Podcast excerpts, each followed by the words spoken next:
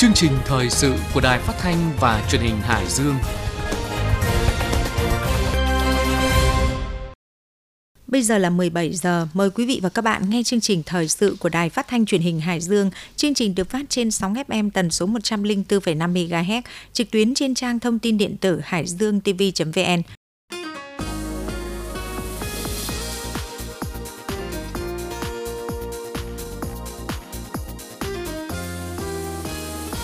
trình hôm nay thứ tư ngày 3 tháng 5 có những nội dung chính sau đây. Doanh nghiệp trọng điểm nộp ngân sách nhà nước gấp hơn 2 lần so với cùng kỳ. Tập trung chăm sóc và giám sát vùng trồng vải xuất khẩu giai đoạn cuối vụ. Bạch Đăng phấn đấu xây dựng nông thôn mới thông minh. Nhiếp ảnh Hải Dương dấu ấn một chặng đường phát triển. Tin trong nước và thế giới, giải ngân vốn đầu tư từ ngân sách tăng gần 18%.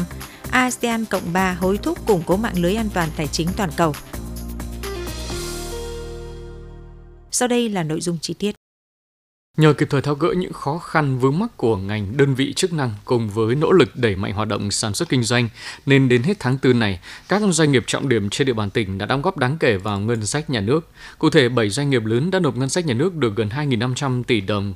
tương ứng cao gấp hơn 2 lần so với kết quả thực hiện được so với cùng kỳ năm ngoái và chiếm tỷ lệ 41% trong tổng số nguồn thu nội địa của 4 tháng đầu năm 2023 mà ngành thuế đã thực hiện được. Số nộp ngân sách của các đơn vị doanh nghiệp trọng điểm bao gồm công ty Ford Việt Nam đã nộp hơn 1.751 tỷ đồng, công ty điện lực Jais 275 tỷ đồng, công ty thép Hòa Phát 218,3 tỷ đồng, công ty năng lượng Hòa Phát gần 124,3 tỷ đồng, công ty xi măng Hoàng Thạch hơn 35,5 tỷ đồng, công ty nhiệt điện Phả Lại gần 33,5 tỷ đồng và công ty bia Hà Nội Hải Dương nộp được 12 tỷ đồng. Những khoản thuế chính mà các doanh nghiệp đã nộp gồm lệ phí môn bài, thuế thu nhập cá nhân, thuế giá trị gia tăng, thu nhập doanh nghiệp. Trong 5 ngày lễ vừa qua, hoạt động rút tiền tại các cây ATM và giao dịch điện tử của khách hàng khi mua sắm sử dụng dịch vụ thanh toán không dùng tiền mặt cơ bản đảm bảo ổn định thông suốt. Những ngày nghỉ lễ, chi nhánh Ngân hàng Nhà nước tỉnh Hải Dương chỉ đạo đôn đốc các ngân hàng thương mại bố trí cán bộ trực 24 trên 24 giờ để hỗ trợ giải quyết kịp thời những vướng mắc trong quá trình giao dịch của khách hàng, ưu tiên xử lý nhanh đối với những trường hợp máy rút tiền nuốt thẻ, tiếp quỹ kịp thời khi cây ATM hết tiền, triển khai các giải pháp đảm bảo thông suốt nhu cầu thanh toán, chuyển tiền, sử dụng các dịch vụ thanh toán hiện đại, không dùng tiền mặt như thanh toán thẻ, thanh toán bằng mã QR, thanh toán online trên các kênh số. Nhờ vậy mà các hoạt động giao dịch tại ATM và giao dịch điện tử của khách hàng cơ bản đảm bảo thông suốt. Được biết, hiện các tổ chức tín dụng trên địa bàn tỉnh đã phát hành hơn 3,5 triệu thẻ, 333 máy ATM, 1.642 máy POS phục vụ nhu cầu rút tiền thanh toán của khách hàng. Trong kỳ nghỉ lễ kéo dài 5 ngày từ ngày 29 tháng 4 đến hôm nay mùng 3 tháng 5, các đơn vị thi công một số công trình giao thông trọng điểm trong tỉnh vẫn tập trung máy móc nhân lực thi công xuyên suốt để đẩy nhanh tiến độ theo kế hoạch đề ra. Dự án đường vành đai 1 thành phố Hải Dương khởi công từ tháng 12 năm 2022, tổng chiều dài gần 6 km gồm hai gói thầu 21 và 22. Những ngày nghỉ lễ, cả hai gói thầu đều tập trung nhân lực máy móc thi công. Đến nay công trình đã hoàn thành khoảng 70% khối lượng, dự kiến đến hết quý 3 năm nay sẽ hoàn thành. Tại dự án cải tạo mở rộng mặt đường Vũ Công Đán kết nối thành phố Hải Dương với vùng huyện Cẩm Giang và Bình Giang dài khoảng 600 m, khởi công từ ngày 28 tháng 4 vừa qua. Những ngày này, đơn vị thi công tập trung máy móc nhân lực để thi công nền đường, dự kiến đến cuối tháng 8 năm nay sẽ hoàn thành dự án. Dự án đầu tư xây dựng đường trục Đông Tây giai đoạn 1 kéo dài 36 km ca các huyện Thanh Miện, Ninh Giang, Tứ Kỳ khởi công từ tháng 7 năm 2022, đang được đẩy nhanh tiến độ thi công cả trong những ngày nghỉ lễ và đến nay đã hoàn thành hơn 30% khối lượng công trình.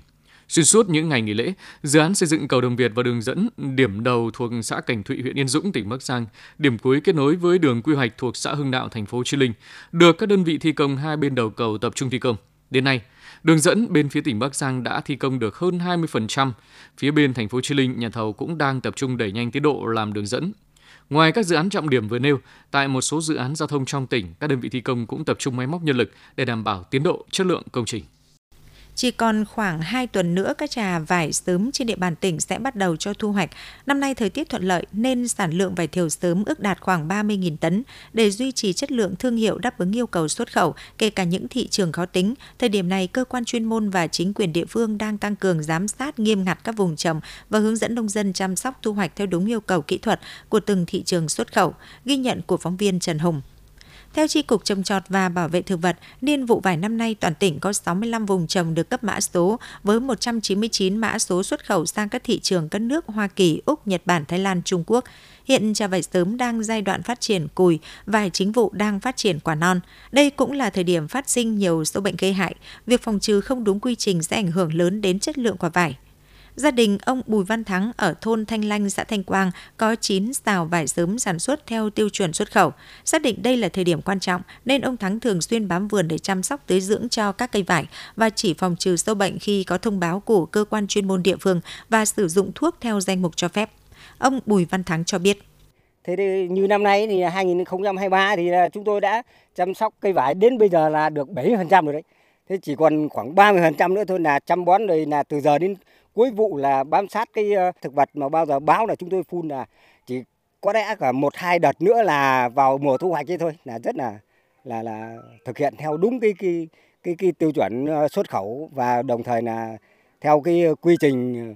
thực phẩm an toàn của bên thực vật người ta đề ra cho vải xuất khẩu. Nói về diễn biến sâu bệnh hại vải phát sinh và những đối tượng quan tâm phòng trừ giai đoạn cuối vụ, bà Phạm Thị Thơm, Phó Giám đốc Trung tâm Dịch vụ Nông nghiệp huyện Thanh Hà nói. Từ nay đến cuối vụ thì các hộ nông dân cũng à, cần theo dõi sát cái tình hình sinh trưởng, phát triển của quả vải và theo dõi sát cái thông báo của à, bên cơ quan chuyên môn để có cái à, ờ, thời gian và quyết định cái thời gian xử lý các cái đối tượng dịch hại. Từ nay đến cuối vụ để cho nó bám sát sát đối với lại cái thực tế. Và từ nay đến cuối vụ thì các hộ nông dân cũng chú ý ba cái đối tượng chính và cái đối tượng chủ đạo nhất đấy là cái sâu đục cuống quả và hai cái đối tượng bệnh À, đó là bệnh sương mai và bệnh thán thư. Từ nay đến cuối vụ là thời điểm có nhiều đối tượng sâu bệnh phát sinh gây hại mạnh trên các diện tích vải. Vì vậy, ngoài việc tập trung nhân lực bám vườn để ra thông báo hướng dẫn nông dân phòng trừ sâu bệnh kịp thời, Chi cục trồng trọt và bảo vệ thực vật tỉnh và cơ quan chuyên môn địa phương cũng tăng cường giám sát chặt chẽ việc thực hiện ghi sổ nhật ký, quy trình kỹ thuật sản xuất theo hướng dẫn của cơ quan chuyên môn, đồng thời giám sát việc tuân thủ quy trình sản xuất và sử dụng các loại thuốc bảo vệ thực vật trong danh mục cho phép và tuyên truyền dọn vệ sinh vườn để hạn chế mầm bệnh gây hại. Ông Trần Trung Âu, Phó Tri Cục trưởng Tri Cục Trồng trọt và Bảo vệ Thực vật tỉnh cho biết. Tri Cục ờ, Trồng trọt Bảo vệ Thực vật Hải Dương cũng đã ban hành công văn hướng dẫn trong phòng trừ sâu bệnh ở trên cây vải từ nay cho đến ờ, cuối vụ. Thì trong công tác ờ, chỉ đạo của Tri Cục cũng đã chỉ đạo hướng dẫn phối hợp với các cơ quan chuyên môn của cấp huyện là hướng dẫn phòng trừ sâu bệnh trên cây vải cho làm sao đảm bảo an toàn hiệu quả thì ờ, đối với lại ờ, cơ quan ờ, chuyên môn thì tăng cường công tác kiểm tra, hướng dẫn và để phòng trừ sâu bệnh ở trên đối với lại cây vải các cái vùng xuất khẩu. Còn đối với nông dân thì thực hiện làm, bảo làm sao đảm bảo đúng theo các cái quy định của các cơ quan chuyên môn hướng dẫn theo các hộ trồng vải, năm nay thời tiết thuận lợi, các trà vải đều phát triển thuận lợi mẫu mã đẹp, hứa hẹn cho một mùa thu hoạch vải mới với chất lượng vượt trội và có sản lượng xuất khẩu lớn, mang lại giá trị cao cho người trồng vải. Theo Sở Nông nghiệp Phát triển Nông thôn, niên vụ vải 2023 toàn tỉnh có gần 8.900 ha với tổng sản lượng ước đạt 61.000 tấn. Dự kiến trà vải sớm bắt đầu cho thu hoạch từ ngày 15 tháng 5 đến ngày 10 tháng 6, thời điểm thu hoạch tập trung từ 25 tháng 5 đến mùng 5 tháng 6. Trà vải muộn thu hoạch từ ngày 5 tháng 6 đến hết 30 tháng 6 và thu rộ từ ngày 10 tháng 6 đến 20 tháng 6.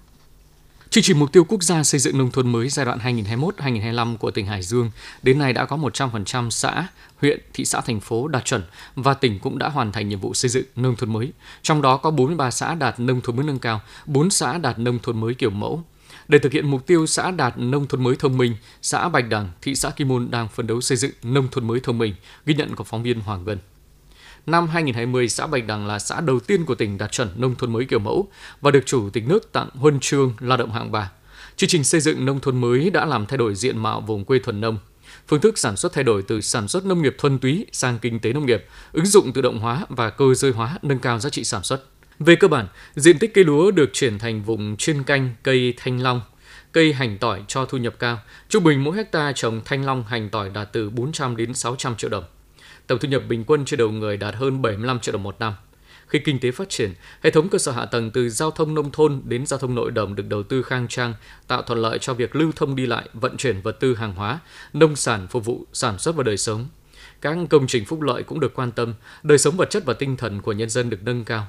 Người dân là người được hưởng lợi từ những thành tựu của chương trình xây dựng nông thôn mới nên càng phấn khởi và đồng lòng tiếp tục hưởng ứng xây dựng nông thôn mới thông minh – Ông Tiên Xuân Sơn, cán bộ 65 tuổi Đảng, xã Bạch Đằng, thị xã Kinh Môn, vui mừng, phấn khởi trước sự đổi mới của quê hương. Sự đoàn kết nhất trí của Đảng bộ và nhân dân phải nói là mọi người đều nỗ lực. Và đồng thời là nhất là là là là, là sản xuất ờ, nông nghiệp rồi là, là dòng hành, dòng tỏi, dòng cây cối mà phát triển theo cái cái cái cái, cái đổi mới của của của nhà nước. Cho nên là ừ, nhân dân phát triển đa nghề, đa ngành. Cho nên là rất là là dân dân phát triển rất là mạnh đời sống của nhân dân được nâng cao đều chứ không phải là là người giàu người nghèo thì ít thôi nhưng mà phải nói là hầu hết là giàu rất là sung sướng. Là người gắn bó với quê hương từ ngày đầu xây dựng nông thôn mới ông Nguyễn Công Bách thôn Trọng Lộ xã Bạch Đằng thị xã Kim Môn chia sẻ. Được tham gia đóng góp công sức xây dựng quê hương thì cảm nhận là bây giờ thấy được cuộc sống của nhân dân mỗi ngày được nâng lên. Cái điều kiện kinh tế xã hội phát triển cơ sở hạ tầng đường xá giao thông không khí trong lành mọi người thì đoàn kết cùng nhau thi đua hăng hái làm mọi việc có nghĩa là mọi người bỏ công bỏ sức để làm các cái công trình công cộng rồi tất cả các cái ruộng đồng các thứ để cho nó tiến tới là kinh tế xã hội phát triển đưa đời sống nâng cao mỗi ngày một tốt hơn Xác định rõ chương trình xây dựng nông thôn mới chỉ có điểm đầu, không có điểm kết thúc, xã Bạch Đằng tiếp tục xây dựng nông thôn mới thông minh. Trước hết, hoàn thiện hệ thống chiếu sáng điều khiển tự động trên toàn xã, đầu tư xây dựng mới và hoàn thiện các mô hình sản xuất nông nghiệp hiện đại có tem truy xuất nguồn gốc, QR code gắn với bộ nhận diện nhãn hiệu, tự động hóa trong canh tác chăm sóc đàn vật nuôi, phát triển thị trường, sản phẩm trên không gian mạng. 100% các hộ dân sử dụng Internet cáp quang và thông tin di động 3G, 4G, đường làng ngõ xóm có camera an ninh giám sát. Trao đổi về vấn đề này, ông Trần Văn Tặng, Chủ tịch Ủy ban Nhân dân xã Bạch Đằng, thị xã Kinh Môn cho biết. Trong cái thời gian ờ, khi hoàn thành cái nông thôn mới ờ, nâng cao và nông thôn mới kiểu mẫu, thì chúng tôi tiếp tục phấn đấu những các tiêu chí để nâng cao tất cả những tiêu chí và vận động động viên các ban ngành đoàn thể và nhân dân đồng tình vào cuộc, coi như là thấy những cái hưởng lợi và thấy đời sống và vật chất tinh thần của nhân dân được nâng lên. Thì ờ, hiện nay là chúng tôi cũng đang thực hiện những cái nghị quyết của ban chấp hành đảng ủy để coi như là thực hiện cùng với nhân dân đồng tình làm sao quay tiếp tục nâng cao tất cả những cái tiêu chí tiêu chí thể dục, thể thao, thì tiêu chí văn hóa, đời sống dân dân, rồi về an ninh trật tự, rồi là tất cả các lĩnh vực thì đến nay thì chúng tôi cũng đang tiếp tục nâng cao tất cả những tiêu chí để coi như là ờ, tiếp tục xây dựng ờ, hoàn thiện cái nông thôn mới ờ, kiểu mẫu và tiến tới nông thôn mới thông minh. Tiêu chí xây dựng nông thôn mới thông minh rất cao, đòi hỏi xã phải có nguồn lực kinh tế lớn và cần sự vào cuộc của các ngành, đơn vị liên quan, bởi chỉ riêng cấp xã không thể thực hiện được. Tuy nhiên với kinh nghiệm xây dựng nông thôn mới kiểu mẫu, xã Bài Đàn tiếp tục phấn đấu là xã nông thôn mới thông minh đầu tiên của tỉnh.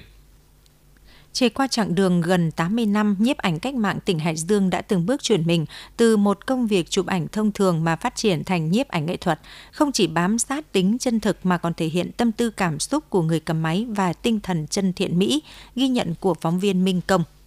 Dù đã ở độ tuổi 90, nhưng với bà Hà Thị Thuận, nguyên bí thư huyện đoàn Cẩm Giàng từ năm 1962 đến 1965, kỷ niệm được gặp Chủ tịch Hồ Chí Minh tại Ủy ban Nhân dân tỉnh năm 1962 sau thời gian bác thăm Hiệp lực Ninh Giang luôn là ấn tượng đặc biệt. Tình cờ ghé thăm triển lãm ảnh tư liệu nghệ thuật tại Hội Văn học Nghệ thuật tỉnh, xem lại những hình ảnh bác Hồ về thăm Hải Dương, cảm xúc về kỷ niệm được gặp bác, được bác hỏi thăm lại ùa về với bà Hà Thị Thuận. Bà chia sẻ. Bác nói chuyện xong, thì chúng tôi thì bác hỏi tôi là, thế tỷ lệ đoàn của cô là bao nhiêu? Thì bây giờ tôi cũng lúng túng, tôi chỉ trả lời, thưa bác, là tỷ lệ đoàn là 32%. Nhưng bây giờ vào đoàn thanh niên cứu quốc và đoàn thanh niên lao động, tỷ lệ thấp chọn như là vào đảng ấy, chứ cũng không có nhiều thế đâu. Nhưng mà tôi đã trả lời bác là 32% thì tôi cũng nói thế về cũng có ân hận nhưng mà cũng là chuẩn thôi. Thế sau đấy thì bác mới nói bảo thế thì bác, về bây giờ thanh niên là phải, làm sao mà phải làm dụng, đồng ruộng, tăng cường. Xem các ảnh trong thì tôi mới trông thấy cái ảnh hiệp lực hồng thái ninh giang này, tôi mới nhớ là à cái ảnh này là cái ảnh, tôi đã được gặp bác ở ủy ban tỉnh này rồi. Xúc động lắm bởi vì là bác, những câu hỏi của bác hỏi với tôi là bao nhiêu vấn đề mà tôi thấy là cảm xúc vô cùng. Giá trị quan trọng nhất của nhiếp ảnh là tính chất tư liệu lưu giữ những khoảnh khắc lịch sử, minh chứng chặng đường phát triển của đất nước, quá trình đấu tranh bảo vệ Tổ quốc. Sau năm 1954, Hợp tác xã nhiếp ảnh 19 tháng 5 ở thị xã Hải Dương được thành lập nhằm kinh doanh dịch vụ và phục vụ các sự kiện chính trị. nhiếp ảnh Hải Dương kế thừa loại hình ảnh báo chí thông tin cổ động, từng bước nâng tầm nghệ thuật và ghi dấu nhiều tên tuổi với những tác phẩm chất lượng đạt giải cao tại nhiều liên hoan hội thi các cấp. Các triển lãm ảnh tư liệu thời sự nghệ thuật luôn gây những ấn tượng đặc biệt với công chúng. Tham quan triển lãm ảnh nghệ thuật nhân kỷ niệm 80 năm đề cương văn hóa Việt Nam tại Hải Dương, ông Hồ Sĩ Minh, Phó Chủ tịch Thường trực Hội Nghệ sĩ nhiếp ảnh Việt Nam chia sẻ cảm nhận. Về một cái đơn vị địa phương mà khi thực hiện cái đề cương văn hóa này thì tôi cho là đưa cái nhiếp ảnh vào để à, làm à, tiên phong trong các cái hoạt động. Tôi cũng cũng bất ngờ là có những hình ảnh nó tư liệu nó rất tốt à, nó, nó rất giá trị và thậm chí có đấy là nó nằm ở địa phương chứ còn nhiều ở trung ương nhiều khi chúng tôi chưa được tiếp cận. Nhấn mạnh những nét nổi bật trong chặng đường phát triển của nhiếp ảnh Hải Dương, ông Trần Quang Thông, trưởng ban nhiếp ảnh, Hội Văn học nghệ thuật tỉnh Hải Dương cho biết. Ảnh Hải Dương thì gần đây là có áp dụng về công nghệ à, chứ còn từ cái quá trình um, hoạt động trước đây thì anh em là trên cơ sở ảnh kỹ thực thể hiện cái tính chân thiện mỹ cái sự chân thực nó là đầu tiên. Ví dụ như là cái bộ ảnh của cụ à, lão nghệ sĩ văn quang đức rất quý về kinh môn một thời. Mà bây giờ có thể nói là di sản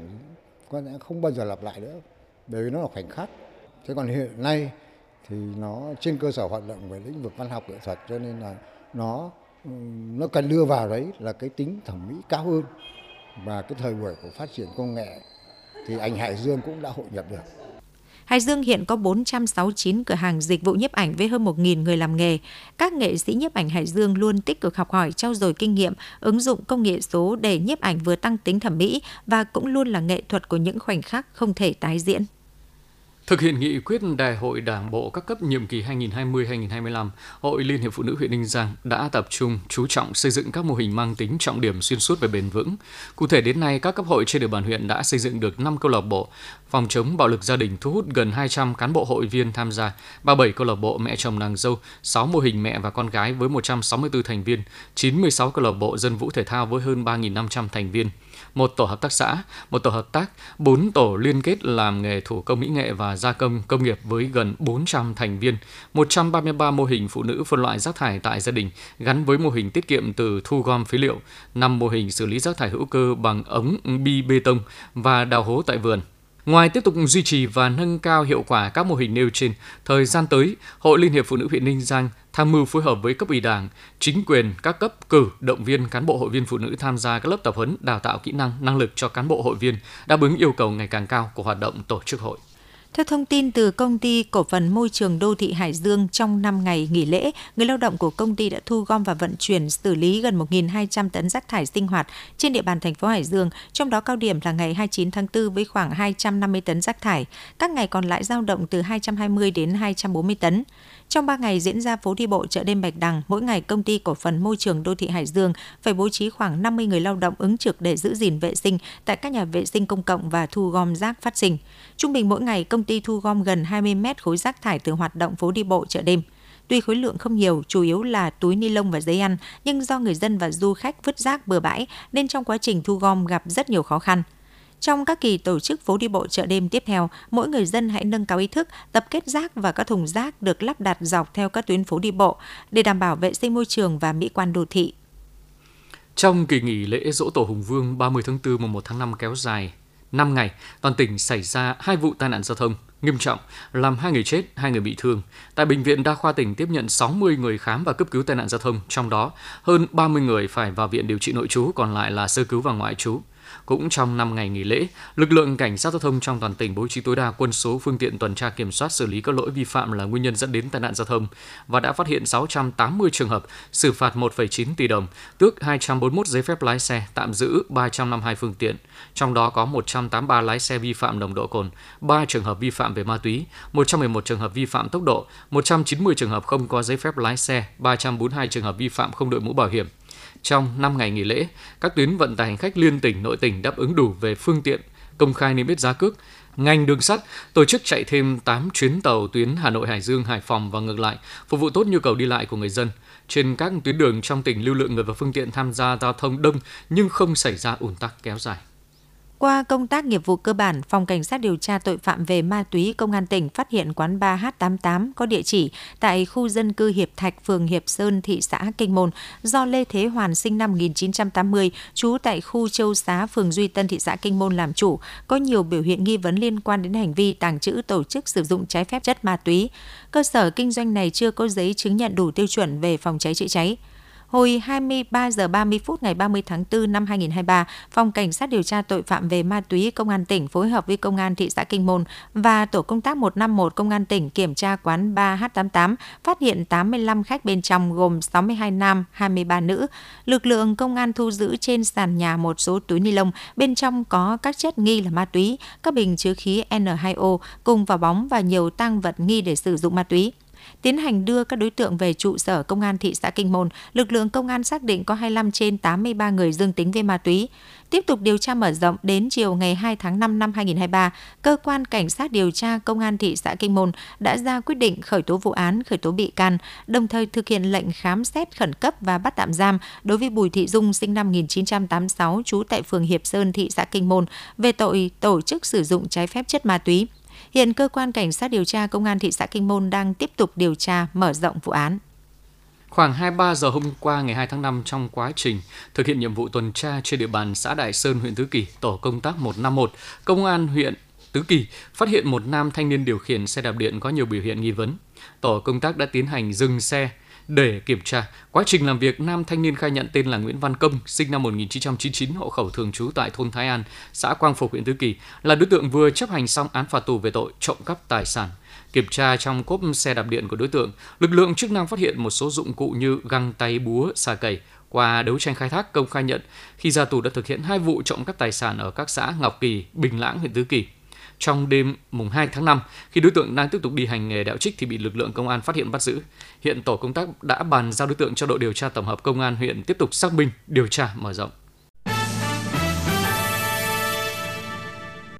Tin trong nước, theo báo cáo về tình hình kinh tế xã hội 4 tháng đầu năm của Tổng cục Thống kê Bộ Kế hoạch và Đầu tư vừa công bố, vốn đầu tư từ nguồn ngân sách nhà nước tháng 4 được các bộ ngành và địa phương tập trung đẩy mạnh thực hiện, tạo động lực cho tăng trưởng kinh tế. Trong tháng 4 năm 2023, vốn đầu tư thực hiện từ nguồn ngân sách nhà nước ước đạt gần 39,3 nghìn tỷ đồng, tăng 16,4% so với cùng kỳ năm trước, bao gồm vốn trung ương quản lý đạt 7,5 nghìn tỷ, tăng 23,1%, vốn địa phương quản lý 31,8 nghìn tỷ, tăng 14,9%. Tính chung 4 tháng đầu năm, vốn đầu tư thực hiện từ nguồn ngân sách nhà nước ước đạt 131,2 nghìn tỷ đồng, bằng 19% kế hoạch năm và tăng 17,9% so với cùng kỳ năm trước. Cùng kỳ năm 2022 bằng 18,5% và tăng 10,8% việc nguồn vốn đầu tư từ ngân sách nhà nước được các bộ ngành và địa phương tập trung đẩy mạnh thực hiện đã tạo động lực thúc đẩy tăng trưởng kinh tế trong những tháng đầu năm. Từ ngày 10 tháng 5, cổng thông tin điện tử của Tổng cục Thuế bao gồm dịch vụ thuế điện tử ITAS, phân hệ doanh nghiệp cá nhân, dịch vụ thuế điện tử trên thiết bị di động ITAS Mobile, nâng cấp chức năng cho ừ, phép người nộp thuế tra cứu nghĩa vụ thuế, lập giấy nộp tiền vào ngân sách nhà nước theo mã định danh khoản phải nộp, gọi tắt là ID, tra soát điều chỉnh thông tin thu nộp ngân sách nhà nước theo ID khoản phải nộp, Kho bạc nhà nước, Cổng Dịch vụ Công Quốc gia, ngân hàng phối hợp với cơ quan thuế tuyên truyền đến người nộp thuế là khách hàng hoặc người sử dụng dịch vụ do quý cơ quan đơn vị cung cấp được biết và sử dụng ID khoản phải nộp để thực hiện các thủ tục thu nộp thuế qua cổng thông tin điện tử của Tổng cục Thuế. Việc nộp tiền vào ngân sách nhà nước theo ID khoản phải nộp qua các dịch vụ do kho bạc nhà nước, cổng dịch vụ công quốc gia, ngân hàng cung cấp sử dụng số tham chiếu để truyền nhận chứng từ nộp ngân sách nhà nước giữa các hệ thống, Tổng cục thuế sẽ tiếp tục có hướng dẫn để các đơn vị tổ chức phối hợp hoàn thiện quy trình, ứng dụng đáp ứng yêu cầu nộp thuế.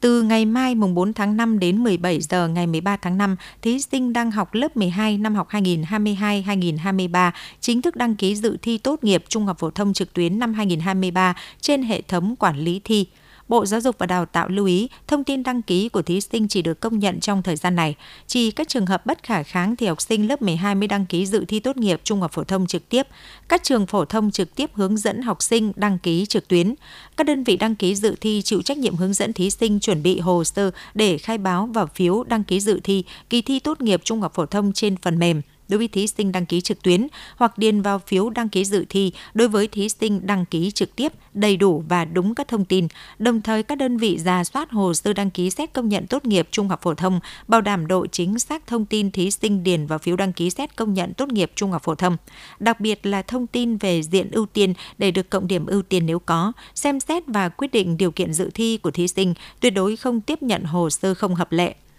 thí sinh tự do có thể đăng ký dự thi, đăng ký xét công nhận tốt nghiệp trung học phổ thông trực tiếp tại đơn vị đăng ký dự thi do Sở Giáo dục và Đào tạo quy định. Mỗi thí sinh sẽ được trường phổ thông nơi thí sinh học lớp 12 cấp tài khoản và mật khẩu truy cập. Tài khoản của thí sinh là số căn cước công dân, chứng minh nhân dân. Trường hợp không có tài khoản của thí sinh là số định danh cá nhân được cơ quan công an cấp. Thí sinh không phải người Việt Nam được sử dụng số hộ chiếu để thay thế. Tin thế giới, các quan chức tài chính hàng đầu của Nhật Bản, Trung Quốc, Hàn Quốc và các nước ASEAN đã nhất trí tăng cường mạng lưới an toàn tài chính toàn cầu trước những bất ổn về kinh tế. Nội dung này được đưa ra tại hội nghị Bộ trưởng Tài chính và Thống đốc Ngân hàng Trung ương ASEAN Cộng 3 diễn ra ngày hôm qua tại Hàn Quốc bên lề hội nghị thường niên lần thứ 56 của Hội đồng Thống đốc Ngân hàng Phát triển châu Á ADB. Tuyên bố chung sau hội nghị khẳng định ASEAN Cộng 3 cam kết tăng cường hợp tác tài chính trong khu vực thông qua nhiều nền tảng, trong đó có cơ chế đa phương hóa sáng kiến Chiang Mai – các quan chức tài chính khẳng định hợp tác tài chính của ASEAN Cộng 3 đóng vai trò ngày càng thiết yếu, giúp các nền kinh tế khu vực ứng phó rủi ro và thách thức. Tuyên bố cũng nhấn mạnh hợp tác chặt chẽ hơn trong khu vực sẽ góp phần tăng khả năng đảm bảo tăng trưởng sau đại dịch COVID-19, giảm thiểu các tác động lâu dài và chuẩn bị cho những cú sốc trong tương lai. Chính phủ Anh sẽ thực hiện yêu cầu chi trả cho hơn 1 triệu nhân viên y tế quốc gia NHS sau khi các nghiệp đoàn đại diện cho đa số người lao động trong ngành y tế đã nhất trí về thỏa thuận này. Theo đó, quyền lợi mới sẽ được áp dụng cho y tá, nhân viên y tế, nữ hộ sinh và nhóm người lao động khác trong ngành y tế. Ở vùng England, gồm một khoản chi trả một lần tương đương 2% lương trong tài khóa 2022-2023 và tăng 5% lương trong tài khóa 2023-2024. Thỏa thuận đã được các thành viên của Unicef. Vision, nghiệp đoàn y tế lớn nhất Anh cùng ba nghiệp đoàn khác chấp nhận. Tuy nhiên, một số nghiệp đoàn khác như UNIT đã từ chối và lên kế hoạch tiếp tục đình công. Bộ trưởng Y tế Anh Steve Barclay đã gọi đây là một ngày tốt lành không chỉ đối với nhân viên NHS mà còn đối với bệnh nhân, những người sẽ được hưởng lợi gián tiếp từ đề xuất được cho là công bằng và hợp lý. Ngày hôm qua, nhiều rocket đã được phóng đi từ giải Gaza nhằm vào miền nam của Israel và đặt nhiều thành phố tại khu vực này vào tình trạng báo động. Quân đội Israel cho biết hệ thống vòm sắt đã được kích hoạt để đánh chặn 4 trong tổng số khoảng 25 quả rocket được bắn từ giải Gaza. Những rocket còn lại đều đã rơi xuống những khu vực trống. Phong trào Hồi giáo Hamas và phong trào Thánh chiến Hồi giáo Palestine đã thừa nhận thực hiện vụ tấn công nêu trên. Quân đội Israel sau đó cũng đã sử dụng xe tăng để tấn công một số mục tiêu ở giải Gaza để đáp trả. Trước đó, quân đội Israel cũng đã cảnh báo người dân ở trong các khu vực an toàn do lo ngại các vụ tấn công từ giải Gaza. Sau khi một thủ lĩnh cấp cao của phong trào Thánh chiến Hồi giáo Palestine tử vong sau 87 ngày tuyệt thực trong nhà tù Israel, hàng trăm người Palestine trong ngày 2 tháng 5 cũng đã biểu tình tại khu bờ Tây và giải Gaza liên quan tới vụ việc.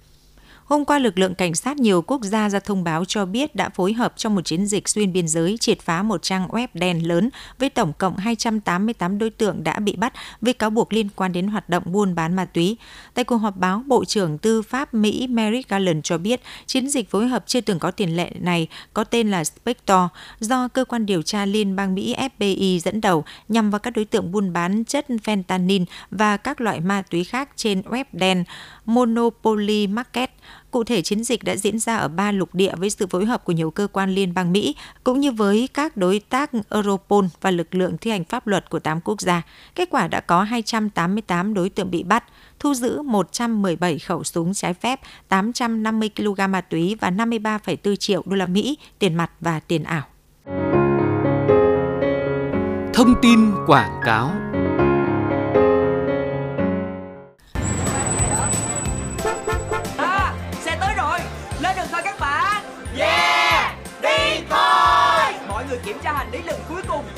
đủ chưa? Đồ dùng, dụng cụ, thực phẩm đủ chưa? Tất cả thứ mà mọi người đều thích đây. Labati, thạch caramel ngon tuyệt đây. Yeah, Labati, thạch caramel Bạn giỏi quá. Ta sẽ chia cho mỗi người một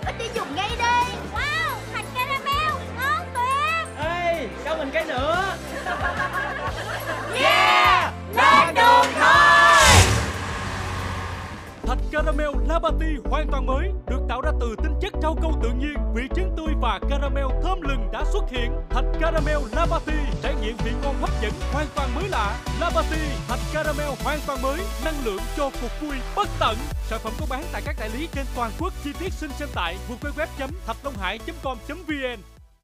Tiếp theo là những thông tin về thời tiết. Theo Đài khí tượng Thủy văn tỉnh, khu vực Hải Dương đêm nay và ngày mai mây thay đổi, đêm không mưa, trưa chiều giảm mây trời nắng, gió đông nam cấp 2, cấp 3, nhiệt độ từ 24 đến 32 độ, độ ẩm 63 đến 90%. Quý vị và các bạn vừa nghe chương trình thời sự của Đài Phát thanh Truyền hình Hải Dương, chương trình do Phương Nga, Lưu Hưng, Minh Phú, Lê Tiến thực hiện, chịu trách nhiệm nội dung Phó Giám đốc Đặng Đình Long. Cảm ơn quý vị và các bạn đã quan tâm theo dõi.